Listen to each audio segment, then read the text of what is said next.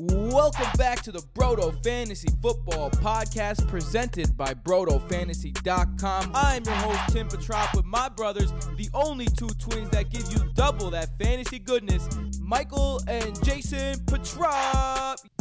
Welcome to the weirdest week in the history of fantasy football.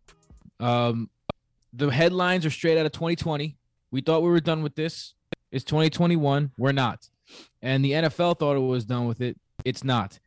The it that we're talking about, of course, is COVID, and it is absolutely wreaking havoc on not only the lives of millions of Americans, but every single fantasy squad there is, and every single NFL squad there is.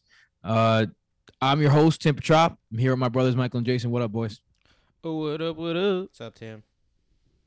Not gonna lie, extremely frustrating this whole day. This whole day has been a, a frustrating extravaganza, and uh, I'm very happy that I have buys in three of my leagues. I have three leagues that I don't have buys in, uh, four leagues that I don't have buys in.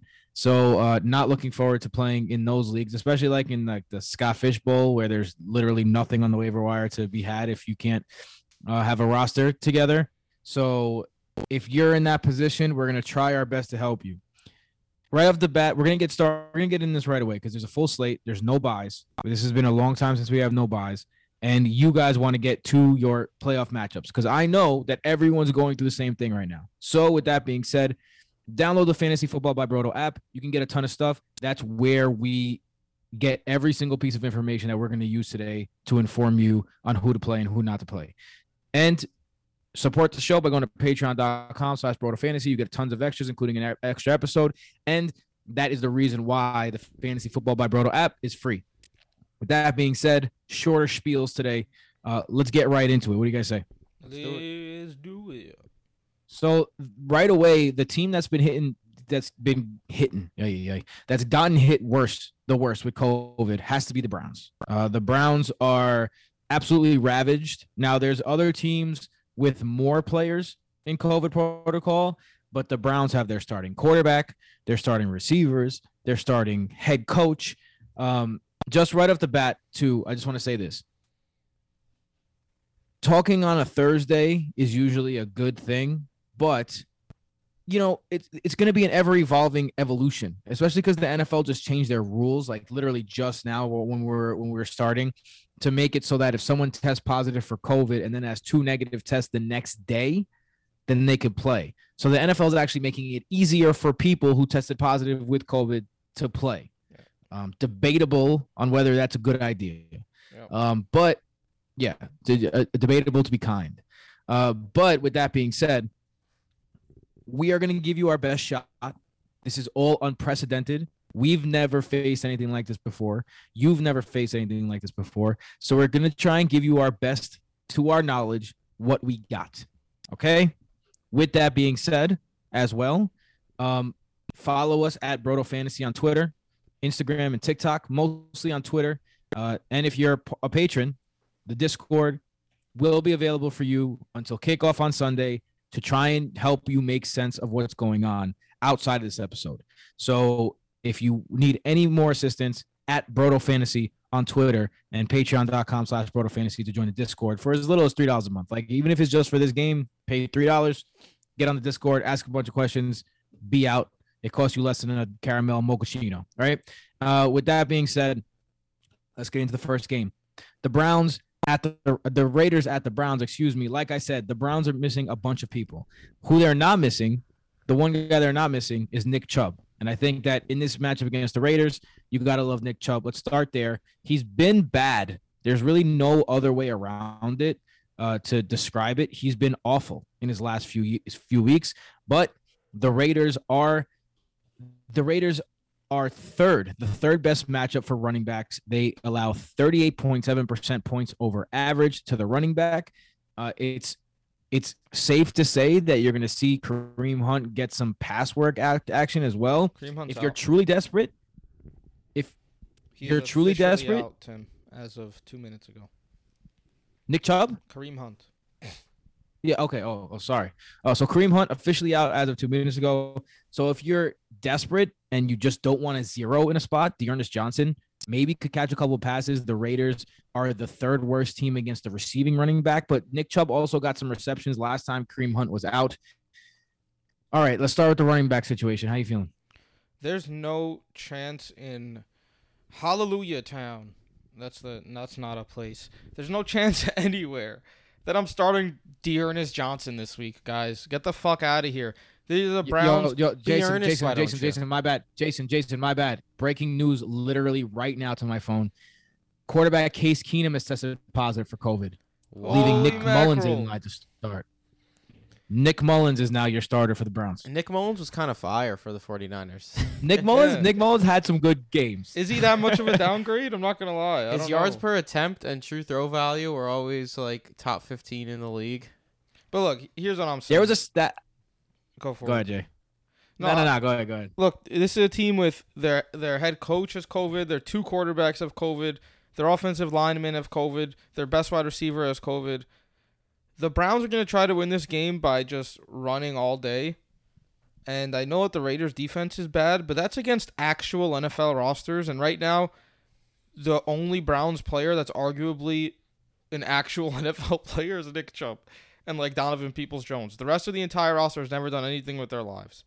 So Uh, Durn, Dur- D'Ernest Johnson has had some good games. yeah, some good games when he Yeah, was Nick on. Chubb. But with Nick Chubb around, I'm not trusting D'Ernest Johnson. No way, no how. Yuck. Um, I mean, I I hear you. I definitely hear you. Um, what are you taking a chance on Donovan Peoples Jones, considering he's the only one? And Nick Nick Mullens has been known to go down the field. Is like Michael said, his yards per attempt, his true throw value has always been good in the past when he gets the opportunities. But that's also in a Shan- Shanahan offense. I'm fine with uh you know, I'm fine with taking the uh, the shot on DPJ. Um, as like a wide receiver three flex play. Look, I don't want to sound cocky, but the teams I have currently, like, I'm not forced into starting DPJ. I feel like I'd have to be forced into playing No, DPJ. I have a good team. No, for real though. Like I'm not hyped. Like yes, I'm starting DPJ this week. Like I think he's a fine flex option because he's really the only one left with Landry Hooper and company out. But David Njoku uh, is returning. Hollywood Higgins is there. They don't pass much to begin with. Um, Donovan Peoples Jones hasn't been a heavily targeted guy during his time in Cleveland. Like he'll likely get five targets or so, maybe more. We'll see. But Las Vegas has been a lot better to run on than to pass on. They're 25th in points over average against opposing wide receivers. 20, Um, 25th, meaning the, the the seventh hardest matchup in the league. yeah, exactly. So I mean, DPJ he he could catch a long pass, yes, but this is now the third string quarterback, and Nick Mullens has not even taken a single snap with Cleveland yet. I'm not gonna be excited about starting DPJ. He's more of just a I need to play him flex play kind of guy. Like I'll I I'll have him ranked somewhere around wide receiver 45 ish. And on that note, too, like I know that the Raiders are also extremely bad against tight ends and defensive points over average. But Austin Hooper has COVID. Harrison Bryant and Njoku are expected to return, so it's not like one tight end is getting the bulk of the show there. And Uh, I would I would say that David Njoku has been way more involved. Harrison Bryant Yeah. so far has been a, a blocking tight end. Yeah, I I'm comfortable starting Njoku if like if you have like Hockenson and there's no tight end on your on your waiver wire and you need a start. I'm I'm not opposed to a, a little David Njoku. See, I could see Njoku as a streaming tight end. I see the argument for it. My concern is that Harrison Bryant, the blocking tight end, spends most of the day on the field to block for Nick Chubb in an offense led by Nick Mullens. That's Mhm. why I don't like True. Njoku. Fair enough. True, true. I I Uh, mean I I, mean- think Njoku uh, at least has some streaming appeal. I yeah, I agree. I think uh, I'd be comfortable starting Njoku. I'll probably have him ranked as, as tight end around like 16, 17 um, when all done. Uh, personally, um, with that being said, let's go over to the other side because Josh Jacobs, he was looking good so far. Josh Jacobs is basically if he scores a touchdown, you're gonna be happy. If he doesn't score a touchdown, you're not gonna be happy, um, unless you're in a PPR league because all of a sudden he's a machine. Um, the Raiders don't have anyone else to throw to except him, and the locked it in, locked and loaded wide receiver one baby uh Hunter Renfrow. Yeah, baby. Um I, look, I'm I'm not afraid. Like lo- look, I'm not not to toot my own horn, but last week I was 11th overall in the entire fantasy pros community in rankings and I got to give Jason a shout out for that because Jason finally said like, "Hey, fuck the expert consensus. Like just go with what you think." And I finally did that after a few weeks of, of like, uh, you know, taking taking the expert consensus into account and all that stuff. And uh, and what happens? Boom, 11. I'm not afraid to do this. I have Hunter Renfrow as my PPR 10th overall receiver this week. Tim, I appreciate you calling him the PPR wide receiver three. I mean the locked and loaded wide receiver three, but he is a locked and loaded PPR wide receiver three. If you're gonna call him by his nickname, do it correctly. Even though he's a wide receiver two or even wide receiver one now, he has what Jay? What is it up to now? Four or five games, wide receiver fourteen or better over the last five weeks. Yeah. The guy's been an absolute stud. It does not look like um, he's going to slow down anytime soon. He has back to back games over 100 yards. The Cleveland Browns defense is decent, but the Kansas City defense is coming off of one of the best stretches we've seen. And Hunter Renfrow was still able to put up over 100 yards against them on 13 catches on 14 targets. Like the guy's just been an absolute animal. He's a he's a wide receiver one. And it's and like Tim said, it's been the Josh Jacobs and Hunter Renfrow show, and that's because Darren Waller has already been ruled out again. He hasn't practiced in three weeks, so honestly, it might be even a pipe dream at this point that we even see Darren Waller suit up again this year. Um, You see a lot of teams right now shutting down their young players like TJ Hockenson just got finger surgery. He's shut down. Elijah Moore is shut down. And there's there's way more teams that if you're on a losing path like the Raiders are, like they're shutting down their guys. yeah, I mean, why risk it? Waller's dealing with multiple injuries, and they already ruled him out for this week. And Foster Moreau has not been a good replacement. He's still seeing a What a decent amount of work, and I wouldn't be surprised if he finds the end zone at some point somehow. But just you can't trust him after these last two games. Um, it's really unfortunate that the Raiders don't have a lot of weapons, but the two weapons you can rely on, Chubb and I'm sorry, Renfrow and Jacobs, are solid wide receiver one two and RB one two. So fire those guys up. Do you can you take a chance on David Carr? In I mean Derek Carr in this in this matchup? I'm not starting him against the Browns. This might be a super slow game. The Browns are going to try Yeah, to play that's- run the clock out offense. Eh, I, I'm not trusting it. Yeah, same. I would bet on a super slow game, like one where there's just not even, and and you there might be a, a random ass touchdown by a random ass player, but you don't want to play any of those guys unless you're desperate, unless it's a desperation heave. So, I mean, besides the players that you already are playing in this game, there's no one else really to play besides Donovan Peoples Jones. Uh, might be an outside risk. So let's go to the next game then. The Patriots at the Colts. Uh, as of right now, I'm not getting. I haven't heard any word that Damien Harris is not expected to play. Um, I think that he is expected to play. Mm-hmm. So if Damien Harris does play and Rhamondre Rhamondre Stevenson does play, how are you feeling about these guys against an Indianapolis run defense that has been extremely good against against run first teams? Now, overall, they actually allow more points per at per points over average. Excuse me.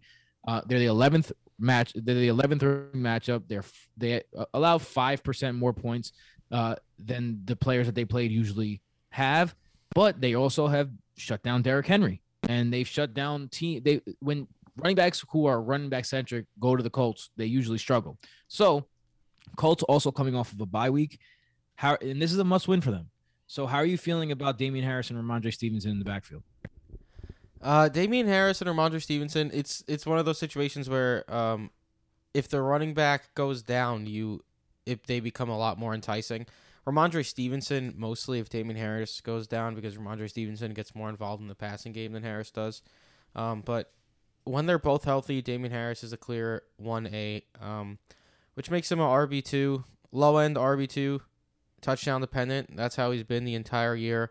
When and then Rhamondre Stevenson, he's more of a flex play with a pretty low ceiling because it's unlikely he finds the end zone, um, because Damien Harris is there to steal touches as well.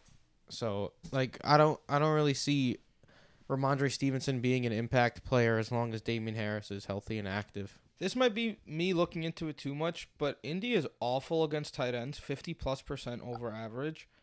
And Hunter Henry is due to find the end zone again. I think that he's being slept on. OD, he's I- being ranked way I was too low. just gonna say that. yeah, I have him Yeah, at like I tight end 10. I that. think this game has Henry touchdown written all over it, maybe two.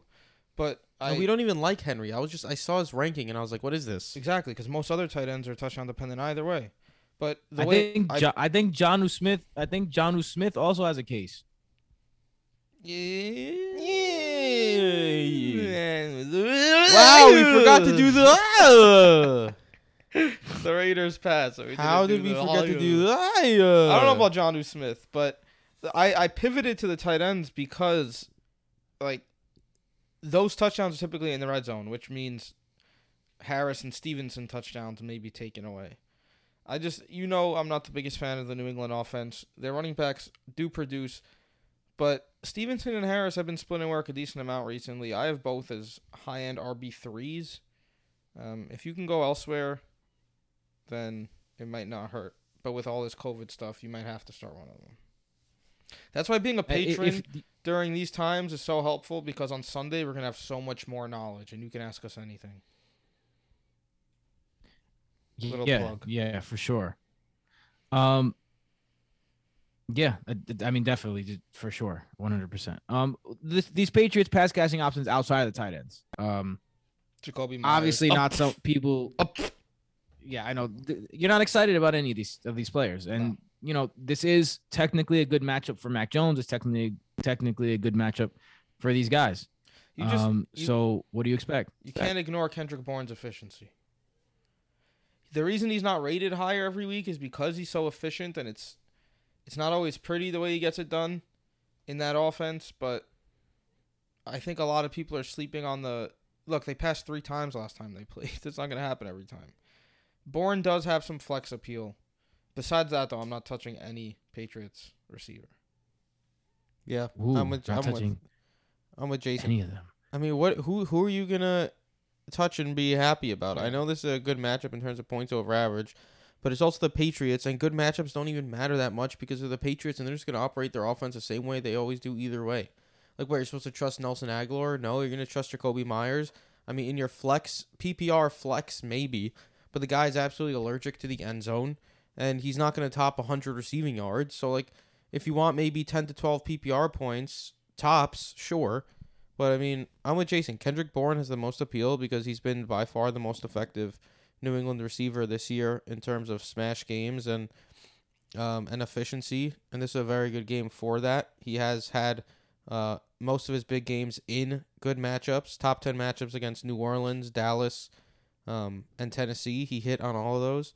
So I do think this is a uh, a good spot for Kendrick Bourne if you're going to trust any of the Patriots wide receivers. But even he obviously is very up and down. And I wouldn't be shocked if he puts up 20. I wouldn't be shocked if he puts up two and a half. That's kind of how it is when you trust a guy like that.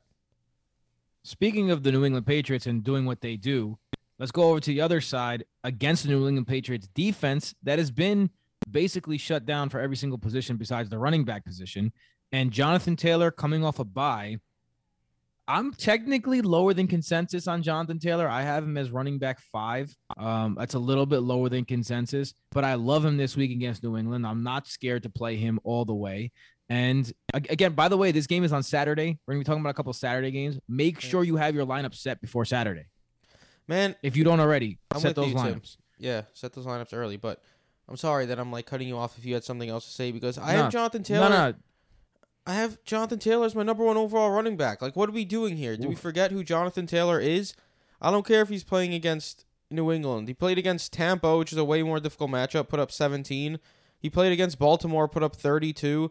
Like, he played against Buffalo, put up 52.9. Like, I don't care what the matchup says. It's not even like New England is a crazy difficult matchup. Like, it's a semi difficult matchup, sure, but they're most beatable on the ground. They're 17th in points over average, coming off a bye.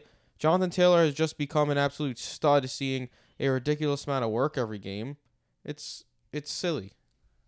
I concur. I think it's it's it's the I think that's it's the why it's the Go, it's the worry though, right? It's it's that Bill Belichick shuts down the other players' best option, and in this case, that's definitely Jonathan Jonathan Taylor. I think that's where the worry comes from. I'm with you. Like I'm not as high. He's not my number one overall running back, but he's in the top five. It's not like I'm I'm I'm fading him Nah, in any an way. idiot. I don't like Uh, you anymore. Jason, what were you gonna say? I mean, Belichick does a good job of limiting the quarterback. New England's 31st in DPOA. The tight end, they're 31st in DPOA. So don't try to get cute with Doyle or Mo Alie Uh, Cox. Doyle. Um, I expect this to be a game where the Colts rely on Taylor heavily, and that's why I'm not in love with Michael Pittman as well. I think he's a wide receiver three option, but he's obviously fallen off since his little great stretch in the middle of the year, and that's because he doesn't see that much volume, and Carson Wentz needs to be efficient for Pittman to do well. So we see in the downside here. Remember a few weeks ago, I wrote like a Fantasy Pros article where they asked us to put actual trade scenarios, and I think I wrote like Michael Pittman and Courtland Sutton for Justin Jefferson or something. And the guy replied like, "I just did that trade." Yeah, you got to find that. And You just you you got to steal, my guy. Um, Yeah, So to say like- the least. Pittman is a wide receiver three option, but I'm not opposed to sitting him. Um, if you have different options, it's a very weird week, and it might not be the best week for Pittman. Looking around at people, I looking around at my rankings. For example, would you guys? I think I trust DeVante Parker over him with Jaylen Waddle now out. yeah, I would. Well, we're going to see about Jaylen Waddle being out. That's another thing that the, the NFL just changed their policies. It's another reason why follow. uh, I mean, I'm not trying to beg for followers, but if you don't already follow us, follow us at Broto Fantasy so that we we answer these questions for you as the time goes on. Because I don't know what to do with Tyler Lockett in my rankings. I don't know what to do with with Jaylen Waddle in my rankings because these guys could now test negative twice and play, even if they test neg- positive the next day. So it's just like, what do you do? Uh, for me, for me, DeVante Parker. I have DeVante Parker at, at wide receiver 21 right now, uh, assuming Jaylen Waddle is out, and I have Michael Pittman at wide receiver 28. So I agree with you. I'd play him. I, I'd play. So let's play either or. Parker, you already said Van Jefferson or Michael Pittman Jr. Van. Van. Yeah, same. Uh, Hollywood or Michael Pittman Jr. Probably Pittman, if Pittman. Lamar Jackson's out. Yeah, because LJ's probably not playing. Christian Kirk, Pittman. Pittman, Claypool, Pittman. Claypool. AJ Green. Green. That's a very tough one for me. Right now, I'll lean Pittman, Dar- but I have Green right behind him in my rankings. Darnell Mooney. Come on. Darnell Mooney could go sit on the Pittman. bench. I mean, my So rankings me have Pittman, Green, Mooney back to back at the moment. So I was I I also have Green, Mooney, Pittman. I mean, all those guys I sent you were between 20 and 27 in my rankings before Michael Pittman at 28. So obviously there's different we have different thoughts about that. Darnell Mooney I'm gonna that high, I'm be- about to punch you in the face. Yo, against Minnesota, Minnesota has been a, yeah, we'll a get there, guys. smorgasbord. Jeez. Yeah. all right. Uh let's anyone else you guys want to talk about in this game? I'll say ever since I called Michael Pittman a sell high, he had a, a, a big game and everyone was trying to make fun of me, and then he's been uh very very mediocre since. So ha. Michael never forgets never forgets to remind us of that every That's single right. week. Um Tim, the Titans oh, wait, at the I'll Hater, just- Steelers is- haters. You know, I'll That's just Michael. wait. We have a full slate, no bye weeks this week for the first time since like week three. So I'll just wait for the Detroit Lions. Six. No worries, I'll wait for the Detroit Lions. That's actually gonna be in the next. That's gonna be in the next episode. No, no, it's gonna be the last game of this episode. So if you want to hear Michael uh, dunk on me, uh, you gotta wait the whole time. Did you Uh, guys hear the other thing that see. happened though? Brick killed a guy. Hey, Ay, ay, ay. The Titans at the Steelers is next. Let's start on the Titan side because that's where I've decided to start. Um, on the Titan side, the Steelers have been absolutely torched by running backs lately. They've been the worst defense against running backs in the last three weeks. They got absolutely hammered on the ground uh, the other uh, last week, and now you have De- Devontae Foreman, Deont- De- mm, D'Onta Foreman, who has had who had a good game last week. Uh, how are you feeling about the running back, especially now? Again, if he's on your bench and you need a COVID replacement, he's one of those guys where it's like, I always feel like this. I'm like, man, I would have been borderline playing him anyway, and now that I don't have to make a decision and it's forced upon me, I could just enjoy this play. He's like one of those guys for me. How do you feel about him? I get it, but last time they played, McNichols had 27 snaps, Hilliard had 24, and Foreman at 23. It's just that Foreman actually touches the ball when he's on the field. He had 13 carries, 47 Right. yards, a touchdown, two for 15 through the air. But if you take away that touchdown, it's 15 touches for a total of 62 yards. Um, D'Onta Foreman is and has always been a to-do, but the Titans seem like they want their running back to remain a big part of their offense. And of the group I just listed, Foreman is definitely the most interesting, the guy who's been getting the most work and the goal line carries. So I'm definitely starting Foreman over his counterparts. It's just that I have him more of a RB3 than an RB2 because he's only playing. If he plays 23 snaps in this game, you better hope he finds the end zone. I'll bet you guys that D'Onta Foreman ends within two points or more than Zeke. I'm not going to take that just Mm. because Zeke's been bad too. Yeah, I'm, I'm not a big I'm not a big Zeke guy. Yeah, just, I'm just saying that's that's that's where we're up to. At that's where we're at with Zeke at this point. Yuck. Because I honestly like if I had D'Onta Foreman and Zeke, I wouldn't know who to start. Like Jason stated, D'Onta Foreman played the least amount of snaps, which is not ideal. But they also played the Jaguars, got out to a big lead. Um, they really did not need to worry about the Jaguars at all in the second half. Their defense took care of them. Urban Meyer got fired. Ha, Urban Meyer. What a joke that guy is. So I mean, it, we'll talk about that. D'Onta more. Foreman's the clear lead guy in my opinion. Like he tied for the lead in targets. He had five more carries than McNichols, eight more than excuse me, seven more than Hilliard, and he had another touchdown. He was also the goal line back, which is huge. Um, I like D'Onta Foreman as a as a low end RB two flex play this week because this The isn't. Titans it's, are gonna it's be not a. It's not a like super difficult matchup against the Steelers either. Like you said, Tim, they've just been next level bad over the last several weeks. Yeah, the Steelers went from one of the best running defenses in the league to one of the worst. I don't know how it happened. I don't know what happened, but it happened. Now T.J. Watt is Um, out too. TJ Watt officially out in this game. I mean, I assume he's officially out. He left last week's game, and I don't think he's been practicing. Uh, I'll vet that while you guys answer this next question. Uh, Ryan Tannehill. Oh, sorry, might, T.J. Watt might have to be. had a limited practice. So I mean, TJ Watt also like you have to. He's a he's a pass rusher. Like he's not really a, a run stuffer. So he's a pass rusher. He's trying to get his sacks. Now I don't think it's really going to make a big. he, he's been there. You know, he's been there while this streak has been happening. So it's not as if he's the reason why it's ha- it, he's like the re- him being out is the reason. Like he's been in. Um, let's go. Julio last week. Ryan Tannehill. You can only play Ryan Tannehill if he has some kind of outside weapon. So, can you play Ryan Tannehill in this game? Here's the thing: Ryan Tannehill is one of the sneakier rush rushing quarterbacks in the league, and right now the Steelers are 12th, the 12th best matchup in for running quarterbacks in terms of QB rushing. So, if you do play Tannehill, I don't think it's out of the question to get a rushing touchdown out of Tannehill. Although you know you'd be banking on a rushing touchdown out of Tannehill he does lead the league in rushing touchdowns, but not a, a smart thing to do. Uh, so Julio Jones, Ryan Tannehill, Jason, how do you feel? Tim, you said Tannehill is only trust as with most quarterbacks in the NFL, including the studs.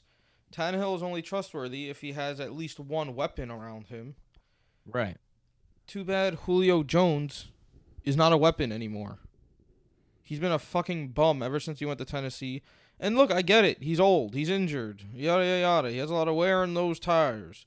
Like, fine. And he could come out and have a good game because he's one of the best receivers that ever played. But I'm not gonna bank on this duo having a great game against the Steelers. So there's no way I'm trusting Ryan Tannehill, especially because I'll get to this later. The quarterback on the other side is my favorite streamer of the week. Heyo.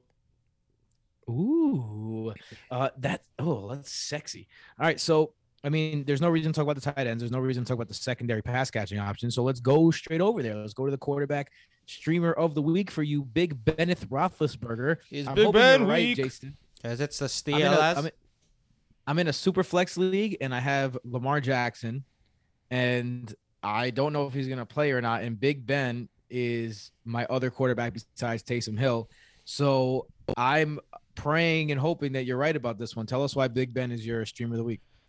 The Titans are the fourth worst defense against quarterbacks against DP, uh, Third, according to Brodo's defensive points over average. Third, even better. third, the- worst. They're the Third w- worst. third worst against receivers. Since week five, Big Ben has had 250 passing yards per game, around average, and 15 touchdowns to go with three interceptions. And he's played even better recently. If you look at the game logs on the Brodo site, you will see that Big Ben has been quarterback nine or better three of the last four games. It is the farewell tour for Big Ben in Pittsburgh, and there's no defense better for him to try to put it on his back. Because even though the Titans can bring pressure, Big Ben likes to play in a high tempo offense. Like he does everything, and he tells the offensive coordinator suck it. So I think this Jason, is I a gotta good game for Big Ben. Jason, I gotta say, uh, narrative. You, you you you killed the narrative game right there. the the farewell tour. I like it. Um, what about his weapons? Diontae Johnson, I feel like, is a locked and loaded top five wide receiver. So if you go to the other side, Chase Claypool, you may not want to hear this, but has received nine targets in three of the last four games. Yes, he had or that more yards too in those games. 82 or 82 or more yards in those games. I, re- I yes, he had that stupid point, but not for nothing. That fucking offensive lineman ran right into the guy. No, like yes, he, he had the stupid point. It was stupid. It, he he started it, but it, it it got made worse by the offensive lineman. There's two ways to look at Claypool this week though, because Mike Tomlin is he going to be one of these if you fumble, I'm going to sit you coaches, or is he going to play his guy and let him get some revenge? Because if he gives Chase Claypool all the snaps, I believe that Chase Claypool could have a big game in this game. How do you feel about Chase?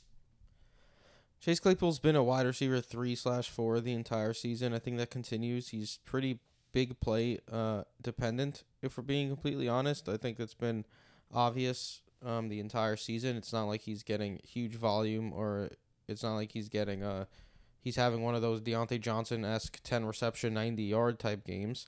Um, and with the I don't know he, but he's getting he's getting nine targets and eight catches. You know, like he's just not Oh, finding yeah. the end zone. Last week was the first time he's had eight catches the entire season. Like that's more of an outlier than it is something that you could write into. Sorry, second time he's had more than eight catches, eight or more catches. Excuse me.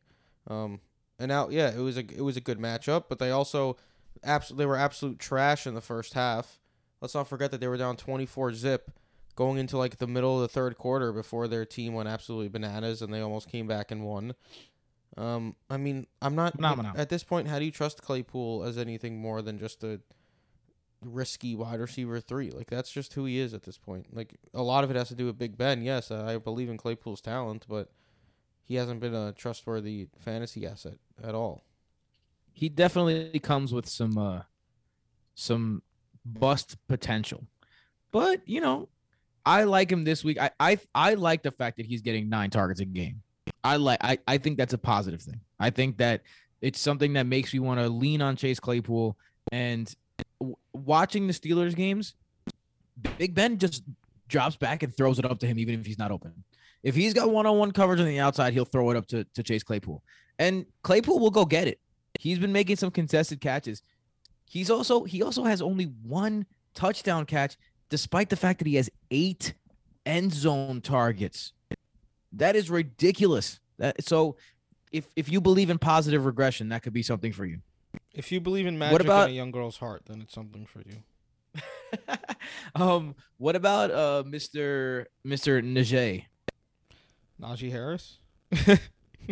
Who, who else would I be talking to? Uh, yeah, who else about- would he be talking? It's a weird about? way to refer to Najee Harris, but I mean, All right. I was also a little confused because you're gonna fire him up, man. At the, at this point in this season, at this juncture, you just have to be hyped that this guy has not had COVID and that he's still going out there every game and trucking to 20 plus carries. So take that, sign up for it, and be happy with whatever he gives you. versus uh he's my he's my RB three this week. I'm very high on Najee Harris this week. Um, all right, let's. Anyone else you want to talk about? Oh, Pat Freiermuth. How could I forget the Muth? How you feeling about Pat Freiermuth?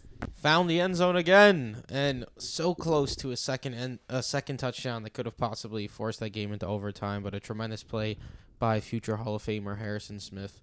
Uh, Freiermuth You continues to. Wow, I thought you were about to say. Yeah. I was about to say it. Though. I, I thought I was gonna say future Hall of Famer Pat Freiermuth. You guys, you guys are silly. Um, well, Freiermuth had another productive game. It was it was not ideal in that they were getting so much pressure. Uh, Minnesota was against them that Freiermuth wasn't running as many routes as he typically would. Only saw three targets. The touchdown saved his day, ten point two fantasy points.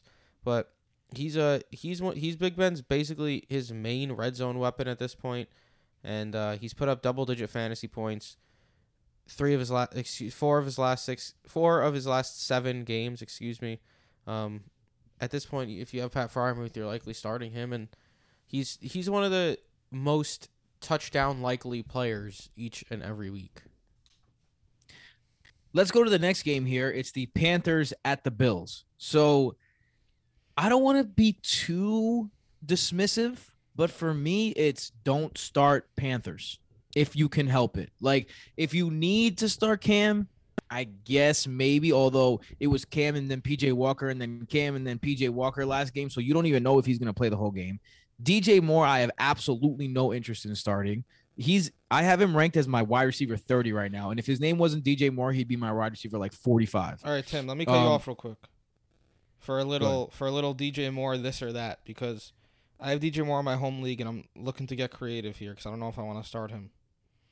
Hold on, let me pull up my rankings so I could give you uh my my fully If you have him at Educated 30, then you're probably going to have him higher than these other guys. But just like gut feeling. DJ Moore 29. 29. or Amon-Ra St. Brown. You know, it's interesting because now that Hockenson is out, I know it's half PPR we playing. It, it- now that Hockenson is out, he could get peppered with targets. Amon Ra. Back to back games with 12 targets. If Jaylen Waddle is out, DJ Moore or Albert Wilson. DJ Moore. I'd still start more. But I mean, I I see what you're saying with Albert Wilson. That's how low I am on DJ Moore this week. Like I'm like, yeah, Albert Wilson, maybe. and then lastly, DJ Moore or Allen Lazard. more. More as well. That's how my L- team's Lazard is just so Whoa. he's so shaky. That's how my team's looking. Whoa. At least I'm in the playoffs though, right, Tim? Hey, Uh, oh, thanks, Jason, Jason, thanks, said, Jason. suck it. guys. I got I got I got eliminated on Monday night by Van Jefferson's touchdown. And it was uh it was hard. It was hard. this is the first time I missed the playoffs in my in, in my home league in seven years. It's been a long, long time. It's been a long. It's your lack of talent. On Tim. the other side, There's really nothing you can do about that. Although it was a game they were trailing, Chuba Hubbard was outsnapped by Ameer Abdullah 38 to 25. He was on the. I mean, they're probably gonna be trailing in this game too. Yeah.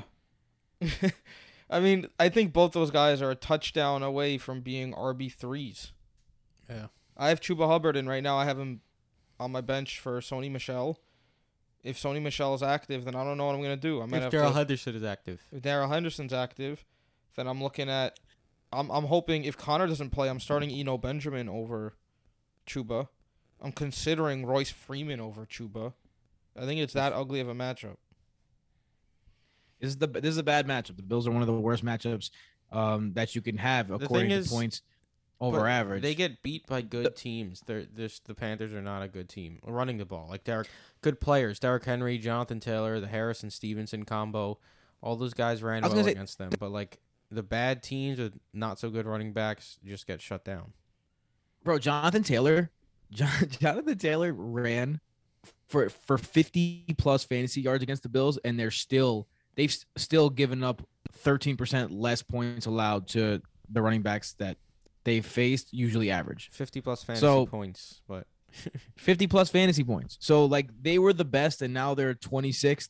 So, you know, the, you got to put if you take that game into the account, the Bills have been the best rush defense in the league according to fantasy. So, I'm I, I don't want I, I, yeah, I'd like to stay away from every single person on the on the Panthers if I can. On the other side, technically this is a bad matchup for Josh Allen and he is facing some injury woes. Uh with that being said, I'm light lighting up I'm lighting up a big spliff of Josh Allen and smoking that shit to the to the tips.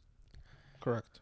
I didn't know that was coming. But yeah, you're definitely starting Josh Allen. You're starting Stefon Diggs. You're starting Dawson Knox, who is a locked and loaded tight end one. Don't listen to NBC Sports Edge in that regard, who called him a borderline tight end one. Um, and then you got Gabriel Davis is the secondary option that tickles my fancy the most. Uh, back-to-back games as a top 30 wide receiver. Emmanuel Sanders, he was kind of taking over the Emmanuel Sanders role, and then Emmanuel Sanders got hurt, and Gabriel Davis became. Um, he played almost every snap in the second half when they were in comeback mode. Um, Cole Beasley came back to life, but again, they were in comeback mode and they had to pass a bunch. Gabriel Davis, over the last few games, has just been getting a ton of red zone looks as well. I think he has some wide receiver three flex appeal in this one too. Jason was a, a the Cole Beasley whisperer last week, like the like, against the zone and all that stuff. Like, yo, those are those impressive. Thank you. Um, he went nine for sixty-four, and the Panthers do play a decent amount of zone as well. So I'm also not against Beasley entirely. It's just that this game might get out of hand quickly. Get in the zone, That's Beasley zone. I I agree. I think the Bills. I think the Bills are right now on the edge of the playoffs. They've faced some good teams and they've come up short. I feel like they're going to take that out on the Panthers this week. and the Panthers are are going backwards. They just fired their offensive coordinator. Like that's a team in flux. They don't know who their starting quarterback is. Like it's it's a whole, a whole bunch of bullshit going on. You're uh, in, in. Carolina. So I mean, I love Dawson Knox in this game. I always love Dawson Knox. I think he's my shout out to Michael for literally being the only fantasy analyst that said anything about Dawson Knox being a sleeper this year, and it ended up definitely working out. Um, anyone else in this game you want to talk about? Oh, the the running backs. Yeah. The running backs total got seven carries last week. I, I mean, if you have to start one, Devin Singletary, but the Panthers have been amazing against the run, and I don't I don't want to start uh, a running back. It's it's TD or bust. Yeah, Singletary's a clear main guy. He ended up having a decent game last week after not touching the ball really in the first half. Um, but they just they don't get their their running backs very involved, so it's not not something I'd chase unless you're forced into it. Anyone else in this game? No. E- I don't think so. All right, let's go over to our next game. The Washington football team at the Philadelphia Eagles. Now, Jalen Hurts is on the fence right now of whether he's going to play or not. If he does play, it's a great matchup for him. If he doesn't play, then it's going to be Gardner Minshew, which means Dallas Goedert shoots up my rankings if Gardner Minshew is in the game. Uh, Minshew had a good game against the Jets, but it really was it, it was more indicative of the fact that the Jets are horrendous against the pass than it was that Minshew was a good quarterback. He underthrew guys, he threw up ducks. He, he like if you watch that game with a with a critical eye and and out of context so you don't know who's winning. Gardner Minshew played very bad quarterback last game. So I like but I but with that being said, he hyper targeted his tight ends and I really like I really like Dallas Goedert in this game. How you guys feel about that? If if Minshew's playing.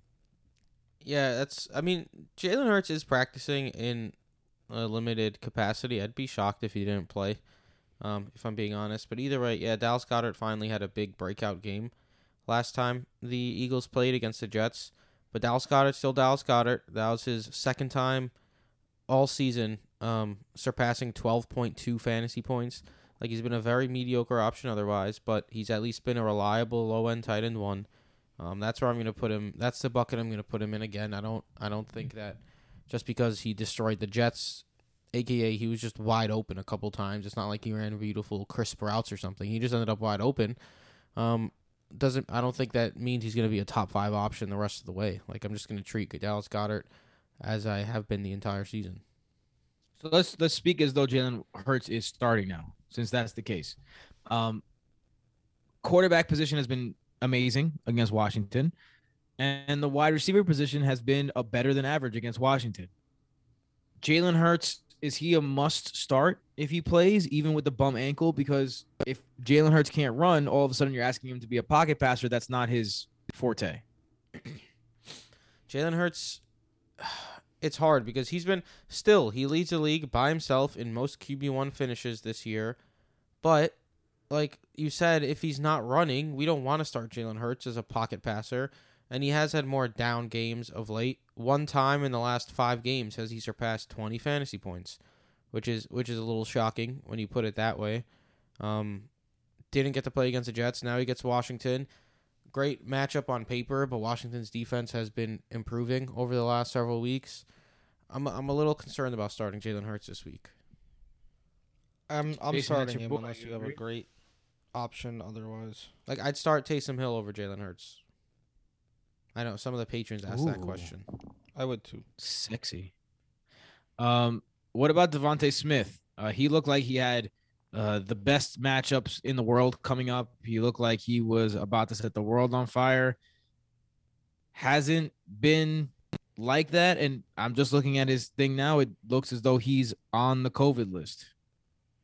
DeVonta Smith I didn't even I didn't even know he was on the COVID list. is that new news? That yeah, I didn't know that either. Jeez Louise, According to it must have just happened because Oh no, no, no, no. Sorry, sorry. He's not on the COVID list. It says for, for some reason the headline here is three players on the COVID list. Devonta Smith, not one of them. Fuck, kind of fucking headline is that? Um, but he's in the game. How you feeling about Devonta? Uh, ever since the Eagles went run heavy, Devonta Smith has not Anyone? had six targets. Um, that's it. Has not had six targets in a long time. Um, in a game, he's had three touchdowns to buoy his stats because he's only had 18 touchdowns over the last six games for the Eagles. 18 receptions, sorry. So at this point, he's a very touchdown dependent receiver option, and that just he's a touchdown dependent wide receiver three. I know this is a great matchup, but I'm not putting him into wide receiver two territory. He's a wide receiver three, and you hope for the best, but the volume just isn't there, and it's it's possible that if Hurts plays, he's not going to run as much and he'll pass more, but I don't see that happening. I think if Hurts is out there, he's going to play how he plays. It's scary to start any of the, running backs, in my opinion, in this game for the Eagles because although the running backs have been getting a whole bunch of work, what you've noticed is that you don't know which running back is going to be. Now, Miles Sanders ended up having the really big game against the Jets, uh, but so did Kenneth Gainwell out of absolutely nowhere. Boston Scott is still there. They they do give an equal opportunity. They're equal opportunity runners, and Washington uh, is the is the fourth worst matchup for running backs on the fantasy season according to points over average, giving up about 15% less points per average than the players that they've played. So, how are you feeling about this running attack? I don't like it. I don't like it at all. I don't understand why people continue to think it's a good option. We have Kenneth Gainwell, who might be a healthy scratch. We have Boston Scott, who might play and get 20 carries, or who might play and get zero carries. We have Jordan Howard, who's probably going to return and be the end zone guy. And then we have Miles Sanders, you know, the most talented running back on the team, who struggles to get work. And you might point to when he got a lot of work against the Jets, but he wasn't the only running back that day that got a lot of work. It was just a game that the um, Eagles dedicated to running the ball. So, yeah. like, I don't have Miles Sanders as more than a fringy flex play in my opinion. There's no way. Like, can you guys possibly say something to make me excited about playing Miles Sanders? He good. He's a, he good boy. He's got, a, he's got like he's got three nipples. I mean, he's talented. They say the third one's magic. They say the third one's magic. And before the bye, he got about, 24 attempts. What about Magic Nipple Sanders? Tim, please. You don't want to play Magic Nipple Sanders? Tim, please. Come on. Come on, Magic Nipples. All right, let's go over let's go over to the other side of the ball.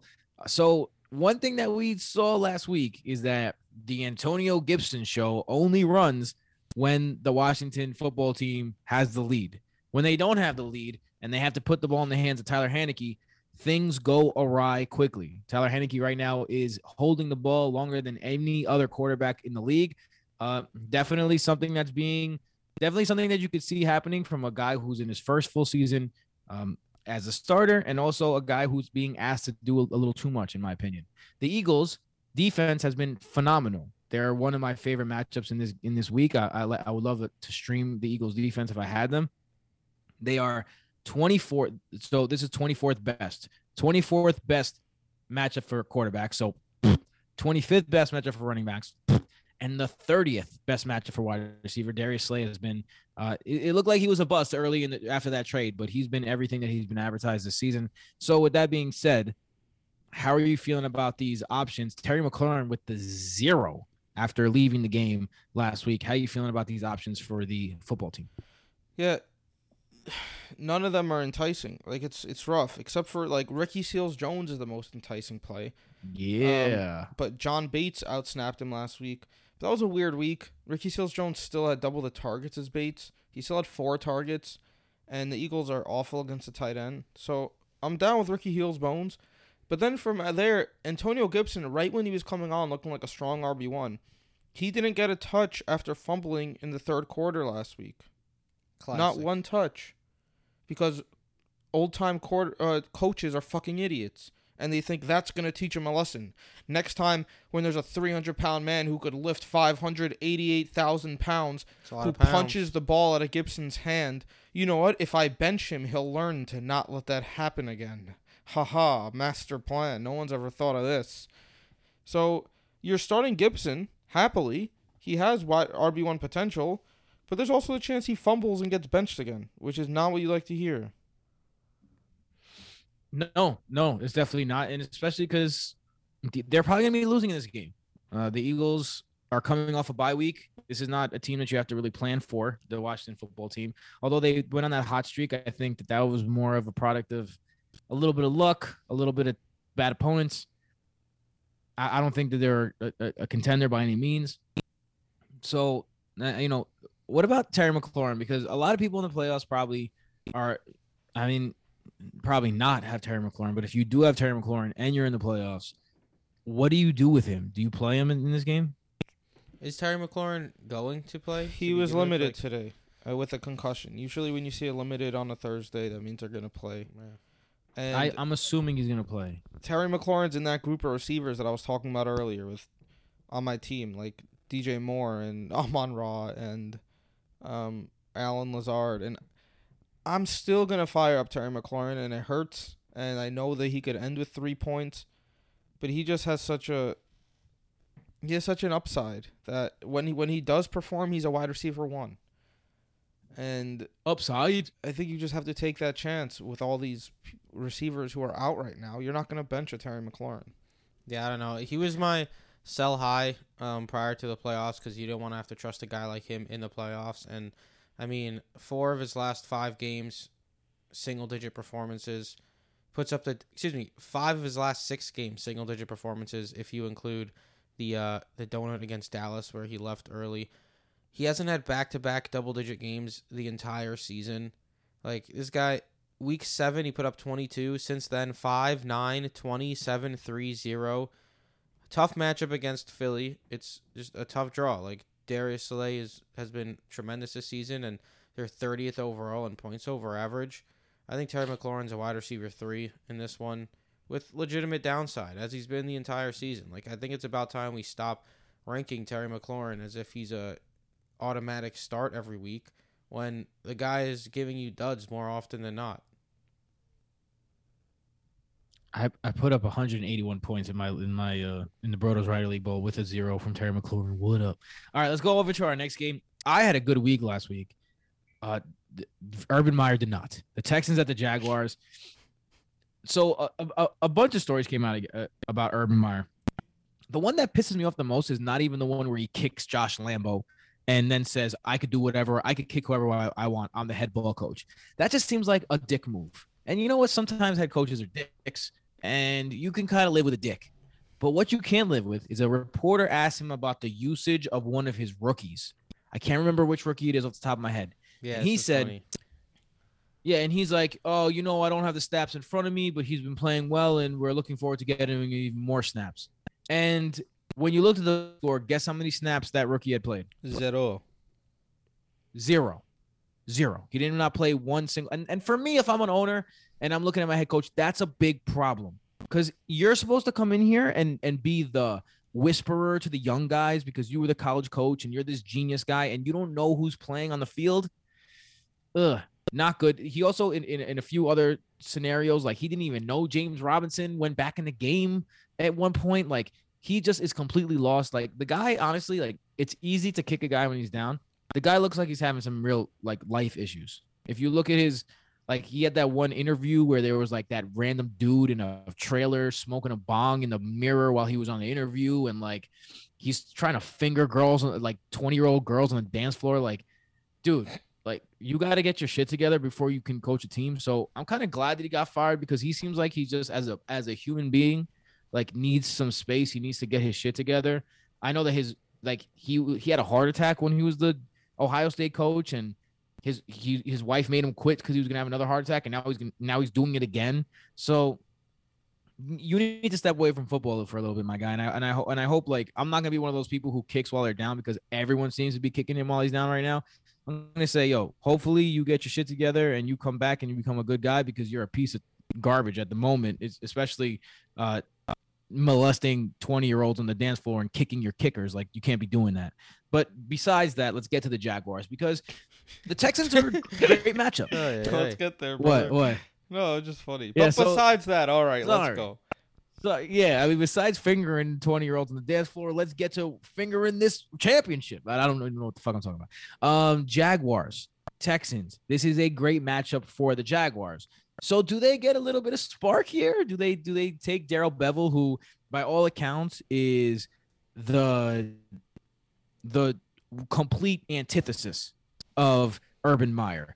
Do they take him and do they kind of ride with him or Uh, what do you think against Bevell, the Texans? Bevel, Bevel, Bevel. You Urban know- Meyer's the bevel.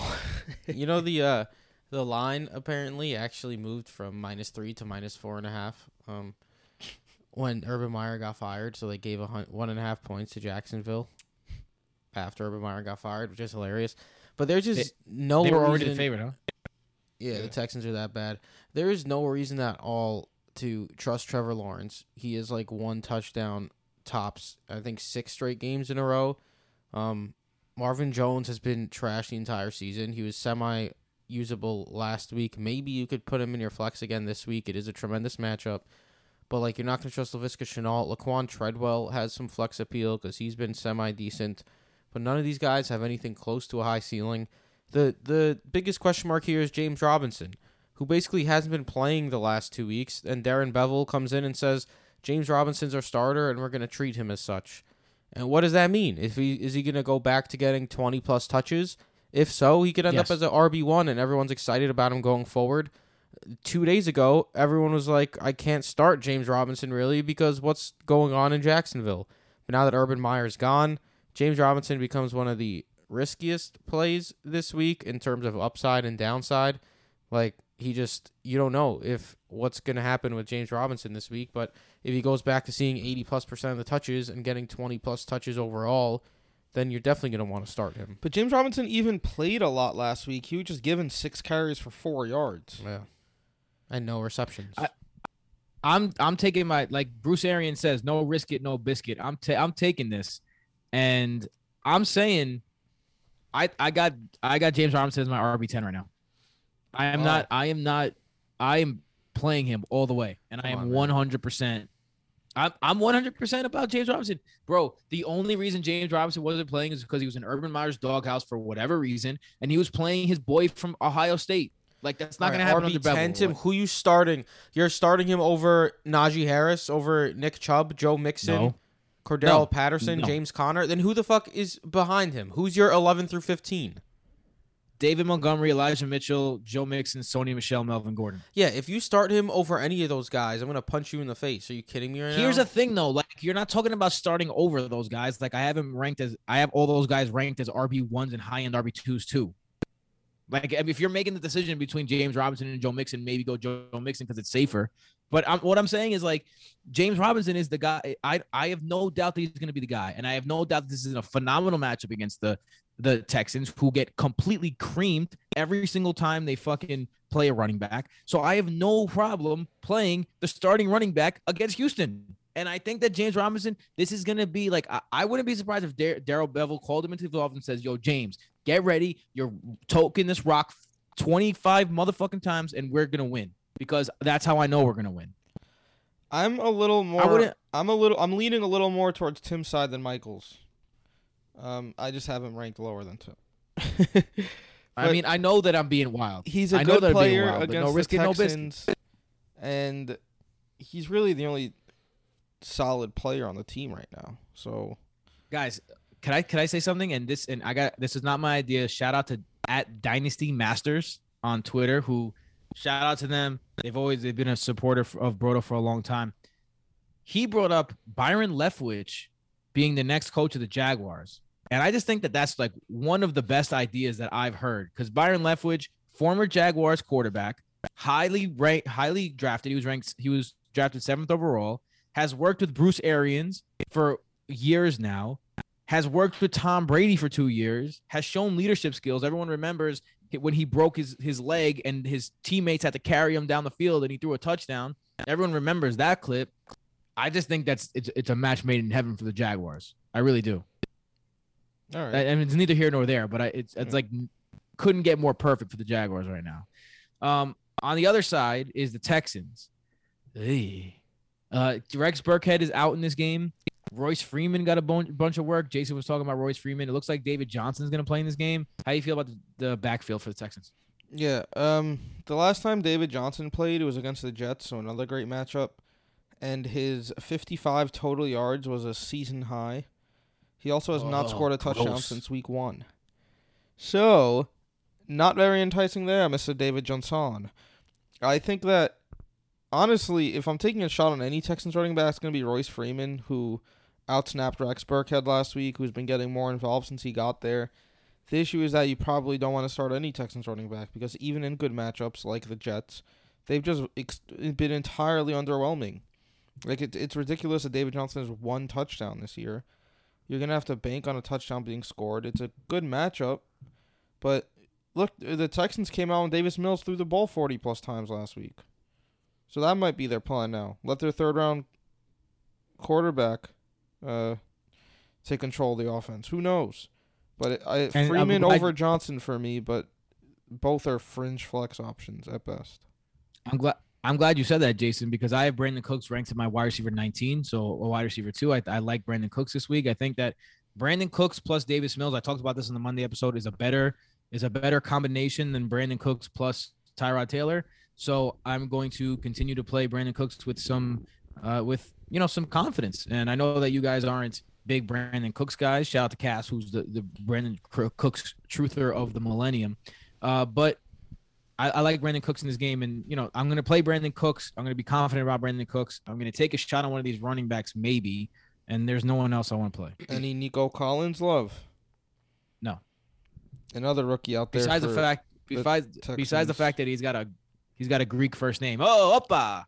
Look, he had ten targets last week, five for sixty nine. Um, Nice. that's it's about as much as I can say for him. He has had five or more targets in two out of the last three games. Not the worst flyer.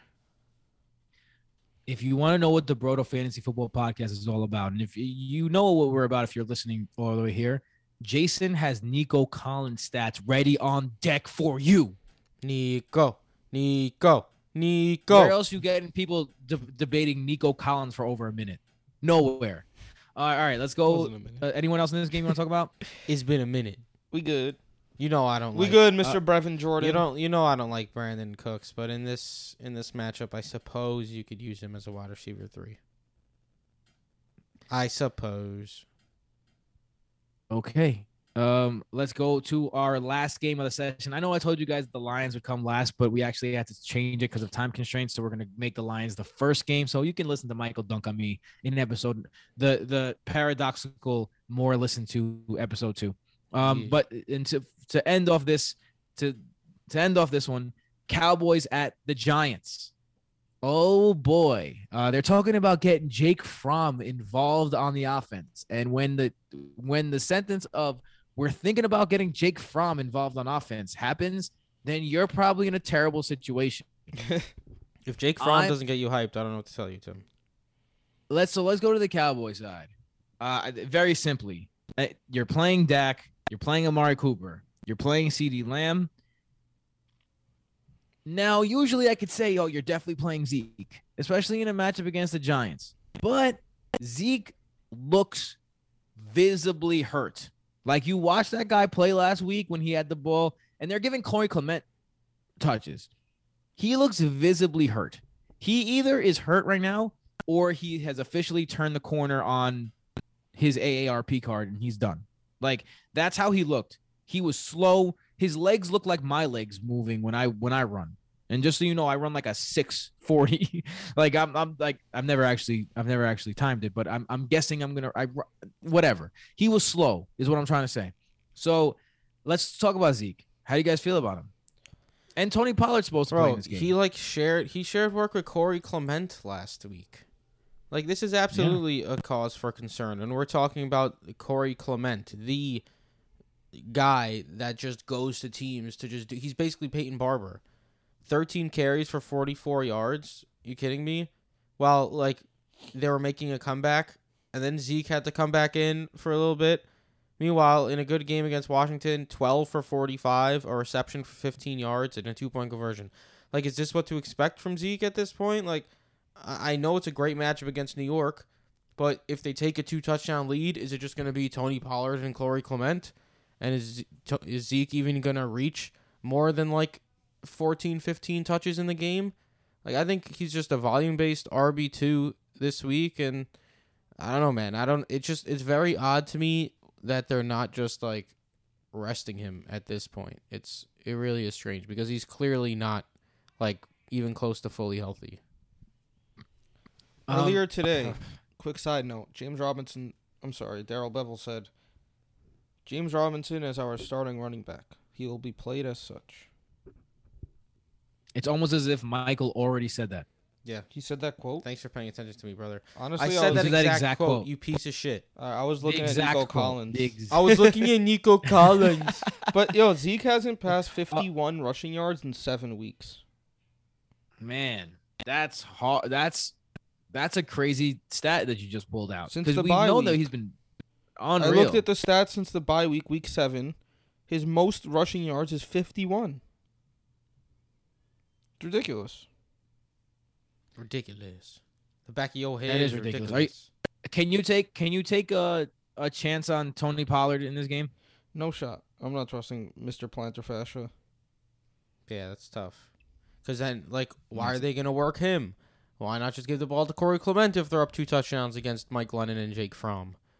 It's kind of a mess this, this The only week in Dallas. the only running back who's arguably been worse than Zeke over this same stretch is fucking Saquon Barkley. Yeah. This is the game of scrub ass star running backs. quote unquote star. Um, Maybe it's not true, you know, forever, but right now Saquon they're Barkley- both Don't- scrub yeah, asses. Saquon Barkley just don't, continues. don't disrespect.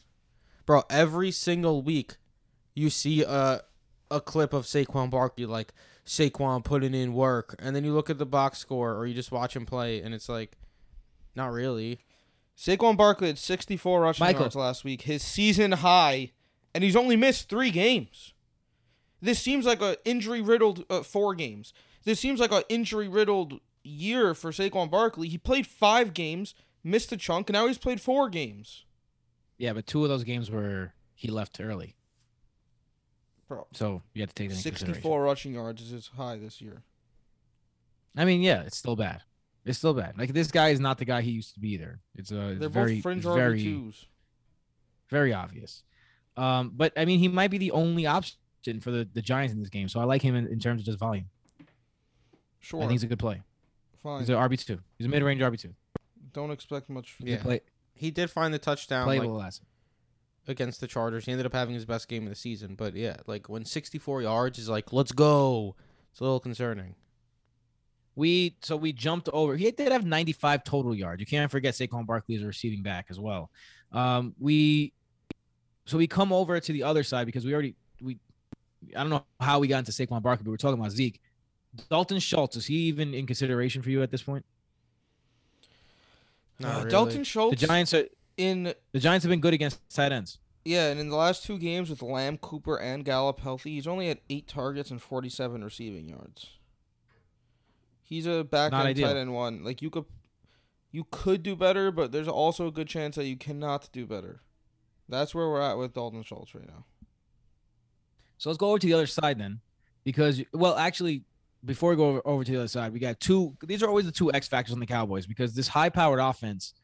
Usually, you're not. You're like, all right, I'm going to start two receivers. I'm going to start a star running back. I'm going to start the quarterback. Um, maybe the tight end, and I'm going to be happy. But on this team, you got Tony Pollard and you have Michael Gallup. How desperate do you have to be to start these guys? I I prefer on a scale of one, on a scale of one to ten, how desperate do you have to be to start Pollard or Gallup? No, I don't. I don't really think they're like ultimate desperation plays. Like Gallup Okay. has some flex appeal. I'd prefer Gallup of the two if I had to choose. Um, but like I could see Tony Pollard having a decent game as well. He's just gonna have to do it very efficiently with limited touches. But we've seen Tony Pollard do that several times in the past. Um, Without a torn plantar fascia, though. yeah, it's it's tough. We'll see. Maybe he uh, he just puts OD cortisone in his in his foot before the game. But uh, yeah, I mean Michael Gallup, Dalton Schultz has basically fallen completely out of favor in that passing game, and it's because Lamb, Cooper, and Gallup are all healthy. He saw nine targets against Washington, five for sixty. Um, it's now three straight games with eight targets or more. It's 14, 12, and eight and a half in those games. Like that's those are flex worthy, low end wide receiver three numbers. Like CeeDee Lamb and Amari Cooper are the clear one two. But I mean, this is a very potent offense that runs a lot of plays, and there's some room for Michael Gallup to be a flex play. Some breaking news coming across the wire here before we get into the Giants. Uh, according to Pro Football Talk, the NFLPA is currently pushing aggressively for a postponement of the Raiders Browns game on Saturday. Some of the union believe the entire season, the entire season should shut down for a week. The union is concerned about player safety and game integrity. Wowza. I mean, Um, this this game shouldn't be played. They're right. There's a random bye week before the Super Bowl for no reason. Just use it now. Because it used to be the Pro Bowl. Or is Yeah, it still there the used to Pro Bowl? Pro Are they still doing the Pro Bowl? I don't even know if they do the Pro Bowl think so. anymore. I, I- I think the Pro Bowl was like virtual last time. Uh, so before we go, let's get to the Giants receivers. Don't play any of them, correct? Right? Don't play them. They have Mike Glennon throwing to them. Don't play them. Or Jake Fromm. You only play Saquon if you're gonna play a giant. Yeah.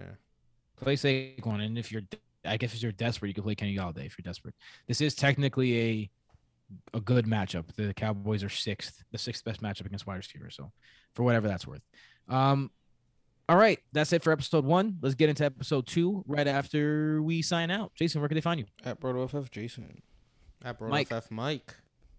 You can find me at BrotoFF Tim. You can find Cass at BrotoFF Casanova. You can find us all at Broto Fantasy on Twitter, Instagram, and TikTok. Until next time, peace. Later. Later.